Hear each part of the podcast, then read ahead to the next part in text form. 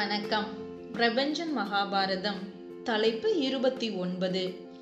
வீரத்தின் திருவுரு அபிமன்யு. யுத்தம் எதன் காரணமாக தொடங்கப்பட்டாலும் அது முதலில் அழிப்பது அறங்களைத்தான்.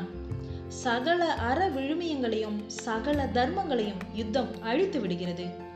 உண்மையில் யுத்தத்தில் தோற்றவர்கள் மட்டுமல்ல வென்றவர்களும் தங்கள் ஆத்மாவை தோற்றுவிடுகிறார்கள். அநீதியாளர்கள் என்று கருதப்படும் கௌரவர்கள் மட்டுமல்ல நீதியாளர்கள் என்று கருதப்படும் பாண்டவர்களும் கூட அறம் நீதி தர்மம் ஆகியவற்றை யுத்தத்தின் போது அழிக்கத்தான் செய்தார்கள். தாங்கள் வெற்றி பெற்று மகுடம் சூட தங்கள் குழந்தைகளை தங்கள் வாரிசுகளை கூட பலி கொடுத்த மகா வீரர்களை யுத்த காலத்தில் நாம் சந்திக்கிறோம் என்பது அவர்களுக்கு நேர்ந்த மகா அவலம். போர் வெற்றி ஒன்றையே கருதி அர்ஜுனன் உலூபியின் மகன் அரவான் பலியிடப்படுகிறான். அர்ஜுனனை சக்தி ஆயுதத்தில் இருந்து காப்பாற்ற பீமனின் மகன் வீரன் கடோத்கஜன் பலியிடப்படுகிறான். இது கிருஷ்ணனின் லீலை. துரியோதனன் தன் தம்பிகள் அனைவரையும் இழந்து தமக்கு பின் குரு தேசத்தை ஆழ்வான் என்று அவன் நம்பிய அவனது மகன் லக்மணனையும் பலி கொடுத்தான் போருக்கு துடித்த துரியோதனன் குல நாசம் ஏற்பட காரணமானான். பாண்டவர்களோ தங்கள் வாரிசுகள் அனைவரையும் கருவில் இருந்த குழந்தை வரை இழந்தார்கள். பிள்ளைகளை பலி கொடுத்த தந்தைமார்கள் ஒரு நாழிகை அழுதார்கள். பிறகு அடுத்தவனை கொல்ல புறப்பட்டார்கள். ஆனால் அந்த குழந்தைகளை பெற்ற தாய்மார்களின் புத்திர சோகத்தை நினைப்பதற்கு யார் இருந்தார்கள்? இறந்தவர்களின் மனைவிமார்களின் கண்ணீரை யார்தான் துடைக்க முடியும்? பலி கொடுக்கப்பட்ட சிறுவர்களில் மாவீரன் அபிமன்யுவும் ஒருவன். அவன் கொல்லப்படும் போது அவனுக்கு வயது வெறும் பதினாறு. அவன் மனைவி உத்தரை ஒரு குழந்தையை தன் வயிற்றுக்குள் சுமந்து கொண்டிருந்தாள்.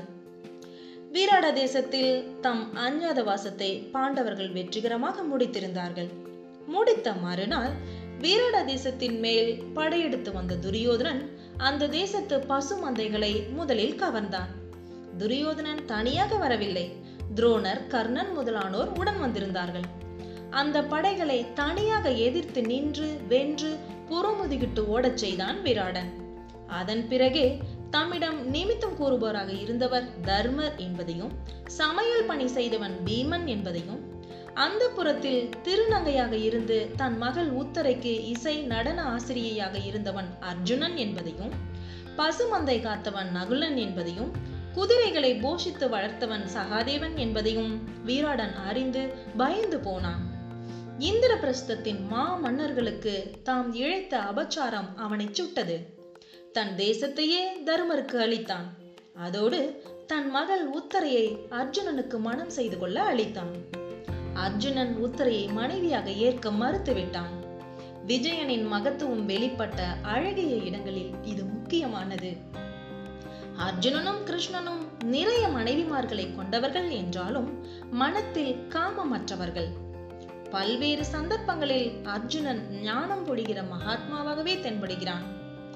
விரணனை பார்த்து அர்ஜுனன் சொன்னான் அரசே தங்கள் அன்பு மிக பெரியது. உத்தரையை நான் ஏற்கிறேன். மனைவியாக அல்ல. அந்த புறத்தில் தோழியாக உத்தரையுடன் ஓராண்டு காலம் நான் வாசம் செய்த காலத்தில் அவளை நான் மகளாகவே கொண்டேன். அவளும் ஆசானாகிய என்னை தந்தையாகவும் தாயாகவும் பாவித்து அன்பு செய்தாள். ஆசான்கள் எப்போதும் தந்தைகளே ஆவார்கள். சிஷ்யர்கள் மகன்களாகவும் மகள்களாகவும் ஏற்றுக்கொள்ளப்பட வேண்டியவர்கள். வேறு வகையாக உணர்வது அதர்மம் அதோடு பாவமும் கூட. ஆனால் உத்தரையை என் மருமகளாக நான் ஏற்கிறேன். மன்னரே வசுதேவருடைய சகோதரியான சுபத்ராவின் புத்திரனும் தேவகுமாரன் போன்றவனும் கிருஷ்ணரால் நேசிக்கப்பட்டவனும் பலசாலியும் அஸ்திரங்களில் மிகுந்த தேர்ச்சி உடையவனும் எனக்கு புத்திரனுமான அபிமன்யு உமக்கு தகுந்த மருமகனாவான். உத்தரைக்கு சிறந்த கணவனும் ஆவான். என்கிறான். தந்தை மகனை பற்றி என்ன அருமையாக பேசுகிறான் பாருங்கள். வீராடன் சொன்னான் அர்ஜுனனுக்கு சம்மந்தியான எனக்கு எல்லா விருப்பங்களும் நிறைவேறிவிட்டன என்று. பகவான் வியாசர் அபிமன்யு உத்தரை திருமணத்தை கருணாச்சரம் சொட்ட சொட்ட எழுதுகிறார். படித்து நெகிழ்ந்து அனுபவிக்க வேண்டிய பகுதிகள் அவை. அர்ஜுனன் உத்தரையை மருமகளாக ஏற்றுக்கொண்டமையை இப்படி எழுதுகிறார். அவளை மருமகளாக ஏற்றுக்கொண்டு தம்முடைய விரதத்தை வெளிப்படுத்தி உலகத்தாருக்கு தம்முடைய சீலத்தையும் சுத்தியையும் நல்லொழுக்கத்தையும் தெரிவித்து உலகத்தில் தன் பெருமையை விளங்கச் செய்து கிருதார்த்தனும் சுத்தனும் மனக்கவலை அற்றவனும் சந்தோஷம் உள்ளவனும் ஆனான் அர்ஜுனன் என்கிறார். பாண்டவர்கள் விராட தேசத்து அழகிய பட்டணமான உபப்லாவியம் வந்து திருமண ஏற்பாடுகளை செய்யத் தொடங்கினார்கள். மாப்பிள்ளையும் அவனது தாயார் சுபத்ராவும் துவாரகையில் கிருஷ்ண ஆதரவில் இருந்தார்கள். அவர்களுக்கு செய்தி அனுப்பப்பட்டது. கிருஷ்ண பலராமருக்கு பணிவுடன் அழைப்பு அனுப்பப்பட்டது. பலராமரை முன்னிட்டு தாம் மிகவும் நேசித்த மருமகன் அபிமன்யு மற்றும் சகோதரி சுபத்ராவுடன் புறப்பட்டார். யாதவ வீரர்கள் அவர்களை தொடர்ந்தார்கள். தருமரை முன்கொண்டு பாண்டவர்கள் கிருஷ்ணராமரை வரவேற்று பூஜித்தார்கள். பாஞ்சாலத்தில் இருந்து சிகண்டியும் திருஷ்டத்துய்மனும் வந்து சேர்ந்தார்கள். காசிராஜன் தன் படைகளோடு வந்து சேர்ந்தான். கிருஷ்ணன் மருமகன் அபிமன்யுவுக்கு அன்பளிப்பாக பல பல வஸ்திரங்கள் நவரத்தினங்களை பரிசாக அளித்தார். திருமணச் சடங்குகள் தொடங்கின. வீராடன் நீர் நிறைந்த பொற்குண்டிகையை எடுத்து கருணைதல் போன்ற கண்களை உடைய உத்தரையை அர்ஜுனன் கைகளில் மருமகளாக அளித்து தாரை வார்த்தான். அபிமன்யு உத்தரையை பாணி கிரகணம் செய்து கொண்டான். தர்மர் அவளை மருமகளாக அங்கீகரித்தார். துருபதன் வீராடன் சிகண்டி யுயுதானன் சைட்யன் திருஷ்டத்துய்மன் சாத்தியகி என்ற ஏழு மகாவீரர்களும் விவாகத்தை நடத்தினார்கள். வீராடன் தன் மகள் கையை எடுத்து அபிமன்யு கைகளில் அளித்தான். கிருஷ்ணன் முன்னிலையில் அர்ஜுனன் திருமணத்தை முடித்து வைத்தான். அன்று மாலையே பாண்டவர்கள் பாஞ்சாலர்கள் மச்சைய தேசத்தார் பலராமர் கிருஷ்ணன் ஆகியோர் அமர்ந்து யுத்தம் பற்றி பேசத் தொடங்கினார்கள். சமாதான பேச்சு பாதி தேசம். சாத்தியப்படவில்லை என்றால் யுத்தம். உரையாடலில் மிக உற்சாகமாக கலந்து கொண்டான் அபிமன்யு. அபிமன்யுவுக்கு முன் ஜென்ம கதை ஒன்றும் சொல்லப்படுகிறது. தேவர்கள் பூமி பாரம் தீர்க்க பூ உலகில் மகாவிஷ்ணுவோடு பிறப்பெடுக்க இருக்கிறார்கள்.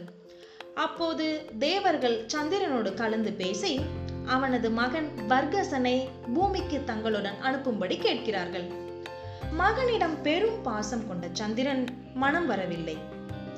தேவர்கள் வற்புறுத்துகிறார்கள். இது நாராயணனின் பணி என்பதை நினைவுபடுத்துகிறார்கள். வேறு வழி இல்லாமல் ஒப்புக்கொள்கிறான் சந்திரன். ஆனால் பதினாறு ஆண்டுகள் மட்டுமே தன் மகன் மண்ணில் பிறப்பெடுத்து வாழ்வான் அப்புறம் அவன் என்னிடம் வந்துவிடுவான் என்கிறார் சந்திரன். தேவர்களும் ஒப்புக்கொள்கிறார்கள். அதன்படி அர்ஜுனனின் மகனாக சுபத்ராவின் புத்திரனாக பிறப்பெடுக்கிறான் சந்திரனின் மகன் வர்கசன் அபிமன்யுவாக பிறந்த அவனே பதினாறாவது ஆண்டில் சக்கரவியூகத்தில் சிக்கி கொல்லப்பட்டு தந்தை சந்திரனிடம் வந்து சேர்கிறான். இந்த கதையின் அர்த்தம் அபிமன்யு சந்திரனின் அம்சம் என்பதும் சந்திரனின் அழகும் குளிர்மையும் கொண்டவன் என்பதும் ஆகும். அபி என்றால் பயமற்றவன் மன்யு என்றால் ஆண்களில் மேம்பட்டவன் என்று பொருள். தொடக்கத்தில் அர்ஜுனனிடம் ஆயுத பயிற்சி பெற்றுக்கொண்ட அபிமன்யு பின்னர் பாண்டவர்கள் வனவாச காலத்தில் தன் மாமன் கிருஷ்ணனிடம் தாய் சுபத்ராவுடன் வந்து சேர்கிறான். கிருஷ்ணனின் மேற்பார்வையில் வளர்க்கப்பட்ட அபிமன்யு கிருஷ்ணனின் மகன் பிரத்யும்னனிடம் தொடர்ந்து பயிற்சி பெற்றான். மிக கடுமையான பயிற்சியே அவனுக்கு அளிக்கப்பட்டதாக கிருஷ்ணனே பாண்டவர்களிடம் சொல்கிறார். மிக குறுகிய காலமே அபிமன்யு பயிற்சி பெற்றாலும் மிக சிறப்பாக வித்தையில் தேர்ந்தான். துவாரகையன் மக்களுக்கு பிரத்யும்னனும் அபிமன்யுவும் பூமிக்கு வந்த இரண்டு சந்திரன்கள் என்று அபிப்பிராயம். குடிமக்களிடம் வினயம் அரச காரியஸ்தர்களிடம் மரியாதை பெண்களிடம் வணக்கம் என்று அபிமன்யு தன்னை நேர்பட வைத்துக் கொண்டிருந்தான். அதனால் மிகவும் நேசிக்கப்பட்டான். யுத்தம் தொடங்கியது. முதல் நாளே அர்ஜுனனுடன் அர்ஜுனனின் நகல் போல ஒரு தேரில் ஆயுதங்களுடன் வந்து நின்றான் அபிமன்யு. முதல் நாளில் கோசல மன்னன் பிருகத்பாலனுடன் போரிட்டான். அர்ஜுனன் பீஷ்மரிடம் போர் செய்த போது அவனுக்கு துணையாக வந்து நின்ற அபிமன்யு பீஷ்மரின் கொடிமரத்தை உடைத்து பாட்டனாரை வியக்கச் செய்தான். இரண்டாம் நாள் போரில் துரியோதனனின் மகன் லக்குமணனை இலக்காக கொண்டு அவனுடன் போரை தொடங்கினான். தொடர்ந்து சில நாட்களில் லக்குமணனை அபிமன்யு கொன்றான். அர்ஜுனனே வந்திருக்கிறான் எனும்படியாக பராக்கிரமத்தோடு போர் செய்த அபிமன்யு மகத மற்றும் போஜ மன்னர்களை கொன்றான். துச்சாதனனை அடித்து தேரில் மயக்கமடையச் செய்தான். ஒரு கட்டத்தில் கர்ணன் அபிமன்யு எதிர்ப்படும் பாதையை தவிர்த்தான்.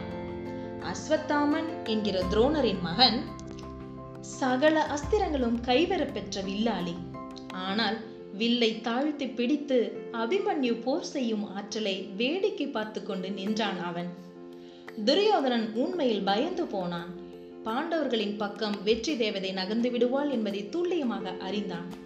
துரோணரிடம் சுடு சொற்களால் அவரை காயப்படுத்தினான்.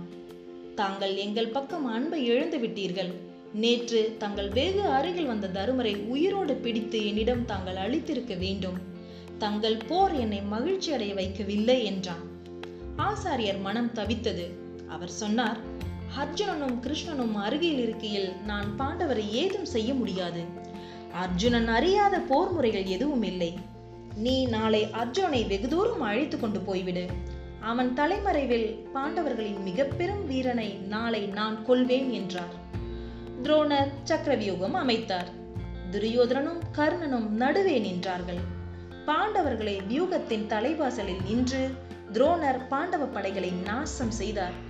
சக்கரவியூகத்தை உடைத்து உள்ளே போகும் கலை அர்ஜுனனுக்கும் அபிமன்யுவுக்கும் மட்டுமே தெரியும். தருமர் பாண்டவர் சார்பாக அபிமன்யுவிடம் வியூகத்தை உடைக்கும்படி கேட்டார். உங்கள் கட்டளையை ஏற்கிறேன் பெரியப்பா. எனக்கு அந்த வியூகத்தை உடைக்க முடியுமே தவிர வெளியே வரும் வழி தெரியாது. அதை என் தந்தை எனக்கு கற்றுக் கொடுக்கவில்லை. எனக்கு ஆபத்து நேருமானால் வெளியே வர நீங்கள் உதவ வேண்டும் என்றான். தர்மர் உடன்பட்டார். நானும் பீமனும் சிகண்டியும் சாத்தியகியும் உன்னை தொடர்ந்து வந்து உன்னை காப்பாற்றுவோம் என்றார் பீமன் அபிமன்யு நான் உன்னுடன் இருப்பேன் என்றார் அபிமன்யு வியூகத்தை உடைத்துக்கொண்டு உள்ளே புகுந்தான்.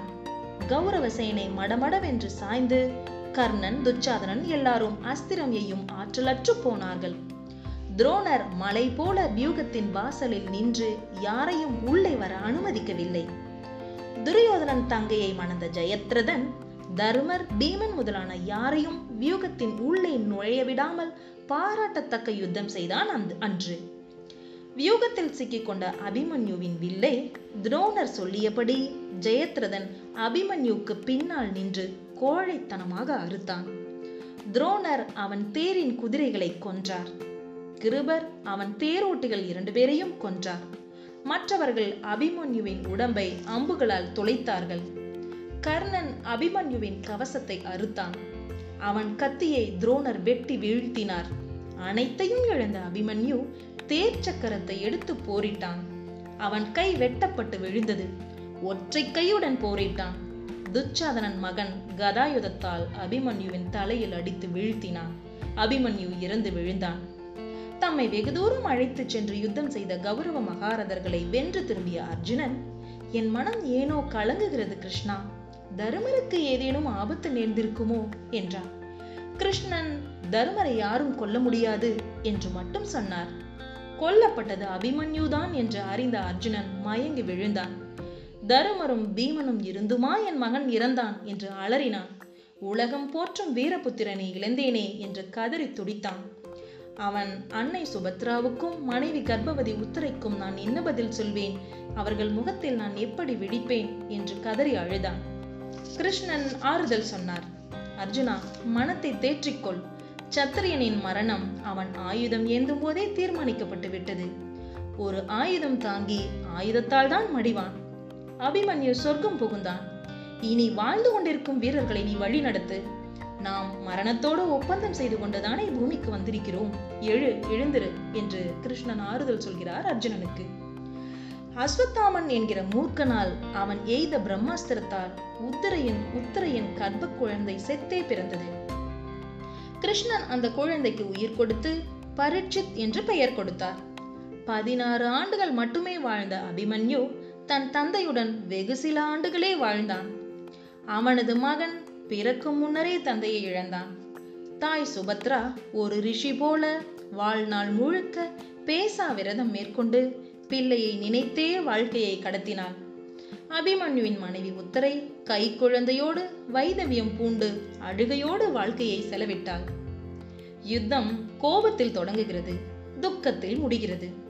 யுத்தம் வென்றவர்களை தோற்றவர்களாக்குகிறது முடிவில் சூன்யத்தையே மிஞ்ச வைக்கிறது. இத்துடன் தலைப்பு இருபத்தி ஒன்பது நிறைவு பெறுகிறது. நன்றி.